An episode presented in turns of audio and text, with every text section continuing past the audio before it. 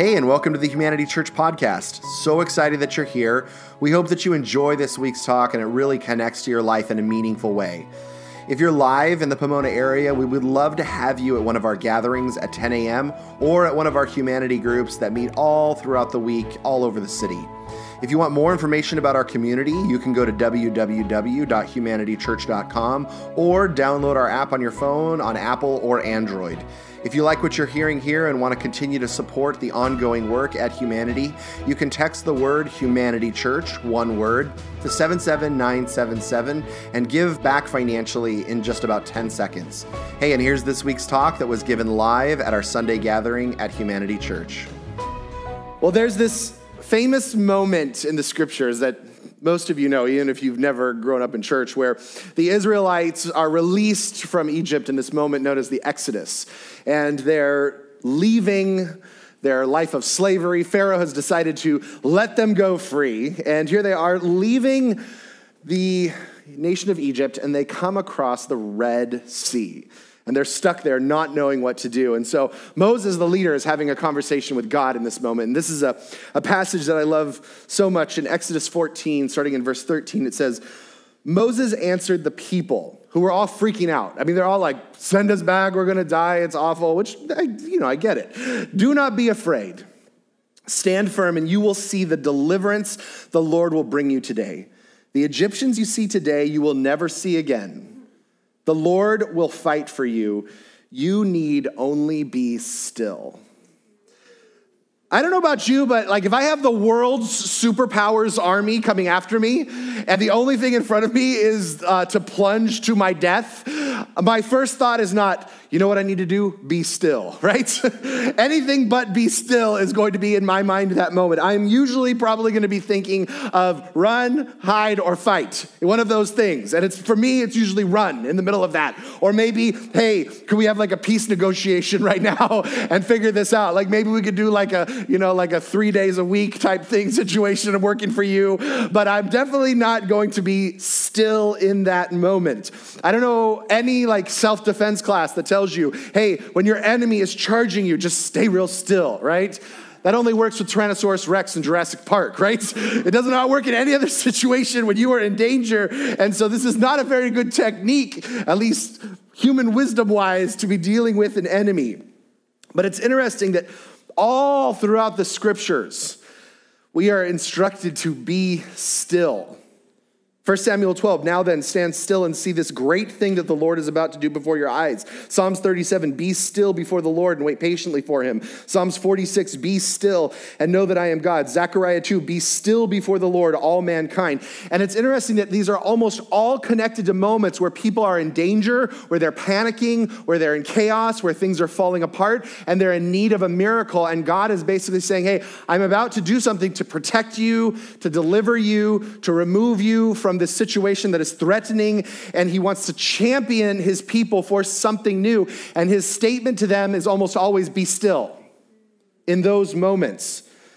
Now, stillness seems very, very unnatural in a moment of crisis. Like I said, it seems like the last thing that you would want to do in the, in the moment. And here's the thing not only does it feel unnatural as a human being, but it also feels very unnatural in our culture. Stillness is not a value that we as Americans generally have.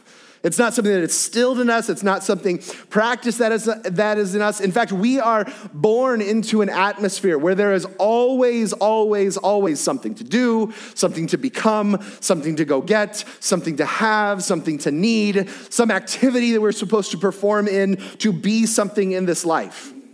And on top of that, we have more information now in a little gadget in our pockets than all of the libraries of antiquity. And so we have data coming at us constantly. And not just data, but then we have all these notifications and social media and games and videos and things to do and bills to pay. So we are invited.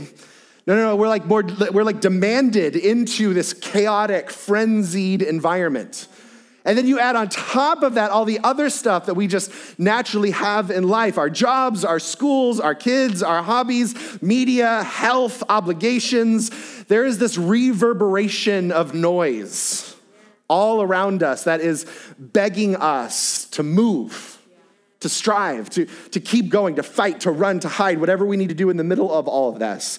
And so we generally, as a people, are very unpracticed in the art of stillfulness. It's not something that we generally engage in on a regular basis. This last week, I had the opportunity to go bird watching, which I didn't know I enjoyed until I actually went bird watching. I actually thought, you know what I need is like an early morning out to go bird watching. And so we were out of the country for the week. And so we got on, I got on this golf cart at 6 a.m. The sun's coming up. We drive off into the jungle. And I'm with these two biologists. And this sounds like a crazy story, I know. Are these two biologists in the jungle. And all of a sudden they stop the cart. And they're just sitting there. Now I'm the only one in the cart with them. And I'm thinking, what, what are we doing? Is this, is this where I become like a news story somewhere? Right? and they just said, just, just listen. And I'm like, all right, what we listen at, right? I, I, was, I was expecting them to be like, oh, look, there's like a parrot or there's a rare woodpecker or something. Nope, they just stood there. And it was crazy because as we stood still, or I should say, as I stood still, suddenly I started hearing noises all around me that I had not heard before because I was too busy trying to figure out where we were going next what was happening or why were we stuck here in this space. And then as I stood there in the, the noise that I was suddenly aware of all around me, suddenly I realized that if I just paused and looked, we were surrounded by birds. And suddenly they started pointing out, can you see that bird right there? That's, that's this Greco bird. And look at over here, this is a Yucatan blue jay. And look over here, there's this parakeet off in the distance. Do you see it over there? And I had missed all of them because I was so busy. Not necessarily externally, but there was a busyness inside of me that resisted just being in the stillness. And it was in the stillness that allowed me to see what was in front of me, that I was unaware of all around me in the middle of this. See, in the stillness, we're invited to see what is really going on, what is available to us, and what's actually happening. And in the stillness, we see all kinds of things. See, I think at times I avoid stillness, and we as a people avoid stillness because it's in the stillness that we see our fear. It's in the stillness that we see our extreme self reliance that at times isn't working. We start seeing the lies that we've bought into. We see the beliefs that we've bought into. We see the attitudes that come bubbling up. We see all of the wounds that have been unattended. But the beautiful thing is that it's in the stillness that we see God as well. It's in the stillness that we're able to see what he's doing. See, when God calls us to be still, there certainly is an aspect of being physically still. There's something to be said about slowing down, pausing, checking in on your breathing, being in the silence. But really, when God says be still, he's calling us into an internal state of stillness, quieting all the other voices that are so loud, that are demanding our attention and just focusing all our energy on God. This is why he says, Be still and know that I am God. See, it's in the quiet that all the other voices to run, to hide, to fight, to protect, to cover up, they become irrelevant. Because in the stillness, the threat may still be there, but it is no longer, it is no longer dictating your actions. The threat may be right there in front of you.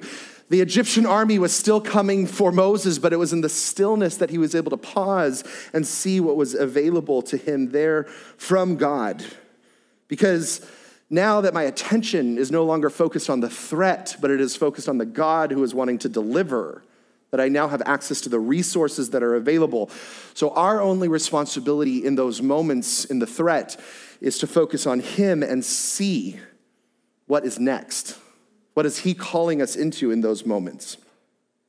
Now, I have a hard time with talking about stillness because if you know anything about me, one of the things that I do not enjoy about modern Christianity is this movement towards passivity. This movement towards, like, you know, just Jesus take the wheel. And it is very easy to confuse stillness with passivity with just like res- resignation and saying, well, I, am not, you know, I, I, could see easily in these moments like, you know, well, the Lord's got it, right? The Lord's to take care of Egypt. We're good. We're just to wait. You, God, you do your thing, right? In fact, they could have probably said, you know what? I, E- e- Egyptians? There's no Egyptians coming. In fact, what we should do is just go swimming, right? Let's just do that because there's no threat here. We have God. Or the worst line uh, of that I hear all the time is like, well, if we die, we die, at least we're going to heaven, right? And so it feels very passive at times. See, much of Christianity confuses being still with passivity. But here's the thing being still is not a passive act, being still is actually a very active stance. It's an active stance of saying, God, I am focusing all of my attention on you so that all the chaos around me and inside of me calms down so that I can now see what God is up to in the middle of this. See, when God says to Moses at the Red Sea to be still, I will fight for you, you need only be still, he's saying, Look, Moses, shut up all the other voices. I know there's so much stuff inside of you that is saying to run, to hide, to fight, to protect in that moment, but be still so that you're able to see me. And in that moment, what God tells Moses, he said, Lift up your staff, and then the waters will part so that you can walk across it. Now, never in a thousand years would Moses have conjured that up on his own right? Moses was probably already like, start throwing stuff at them. Everyone, get your stuff. Take your chickens, take your goats, throw them at the throw them at the, the Egyptians. They're coming at us. He would have been like men to the front, women and children to the back. He would have said, run, hide, whatever he was doing, but he would have not have thought in that moment, you know what I should do? Hold my stick up, right? But it was in the stillness that he was able to go, oh, that's what God wants me to do. This thing that I would have never thought of on my own, that I would have never come up with in my need to protect myself here, because it's in the stillness that we get the direction that we need. And so he would have never thought, throw your stick up so that the waters may part, but it was in the stillness that he was able to hear this. So when you find yourself in situations with your marriage that say it's time to run and fight, be still. When you find yourself in your finances going crazy and you're like, I need to run, be still. When you find yourself in that space where your anxiety is saying, hide, protect yourself, be still. In those relationships that say, you know what, cover up my heart, don't give it out too much because you're gonna get hurt, be still in those moments. And this is what I love the stillness is an invitation to stop and to look for the victory that's already promised you. It's to stop and to not go, will God come through? But to stop and go, okay, where is the victory in this moment? Let me see that for a second. Because it is already promised to us. See, I love that it says, stand firm and you will see the deliverance the Lord will bring you today. It doesn't say stand firm, fight really hard, and we're probably gonna get there. It doesn't say, stand firm, bring all of your leadership strategies, and you're gonna have like an 89% chance of defeating this sucker, right? It says, the Lord will bring you the victory. You need only be still. See, I think part of our issue with stillness is not only the uncomfortability of seeing everything that's there, but it actually requires a great deal of trust. It actually requires trust that God will actually deliver on the promise of the victory that he says is already available to us. See, because when I'm striving to overcome the enemy or to overcome the, the, the, the, presence that is attacking me, when I am like, hey, this threat is out there and I am striving to defeat it on my own, at least I can say that I'm in control. At least I can say, look, I got this. So I am not relying on God. I'm not relying on anyone else. At least here I am in control so that at least I can guarantee something will happen. And if nothing happens, I can at least say, hey, I gave it my all, and I guess that's life. But how many of us are just exhausted in the striving? How many of us are tired in, in trying to make the threat go away on our own, of trying to make it ahead on our own, of trying to get through the victory on our own? See, because here's the thing I fully believe is that we were made to be warriors, every single one of us. That God made us to fight. He made us to be warriors. But we are not the ones responsible for the victory. We are called to simply receive the victory. And there's a difference between the two. That is not a passive stance. That's not just like a, hey, sit around and wait, but it is a, God, what is it that you need from me so that I can receive the victory? And for Moses, it was simply holding up his stick so that everyone could walk through on dry ground. Because here's the thing I guarantee you that when Moses was sitting there holding up his staff, And it says people were walking through along dry ground. I guarantee you that he was not standing there thinking, I am the man. Look at me, right? Magic stick, everyone. Look at this, right? He, he wasn't thinking, you know what? This is going to make a great book deal 10 steps to parting your Red Sea. It's going to be out, it's going to be a bestseller, it's going to be incredible. He was just humbly standing there, receiving the victory that really had nothing to do with him. It had everything to do with the fact that he remained still, heard God's voice, and obeyed. He just humbly received the victory. And here's the beautiful thing is that for you control freaks out there like me who are striving, who are trying to get things together, who are trying to make things, make sure that your life is in order and things don't fall apart or that you keep it going, or whatever it may need to be, this should be good news. This should be such a relief because there's no more striving. There's no more trying to make it happen. There's no more conjuring up some great plan that's finally going to get you ahead. There's no more maintaining control. You need only be still. And the Egyptians you see today, you will never see again. See, that's what I love is that not only did God say, I will deliver you the victory if you're willing to be still and look to me and obey, but he just says, look, it's going to be 100% done. He doesn't even say, like, I'm going to wound them so you have a chance. He doesn't even say, I'm going to slow them down. He says, This enemy that you are about to defeat, you will never see again. Isn't it funny to look back on some of the enemies that you've fought in the past that you thought were going to kill you and you were going to die and your life was going to fall apart? And to look back on them and go, What was I thinking? They were so small, right? That was so insignificant. Oh, oh, oh, why on earth did I think that that was going to be the thing that was going to take me out or ruin my life or kill me forever? See, because we can look back and see those moments where God said, That enemy that you are is in front of you, you will never see it again. That, that, that, that financial situation that you feel is going to take you down, you're not going to see that again.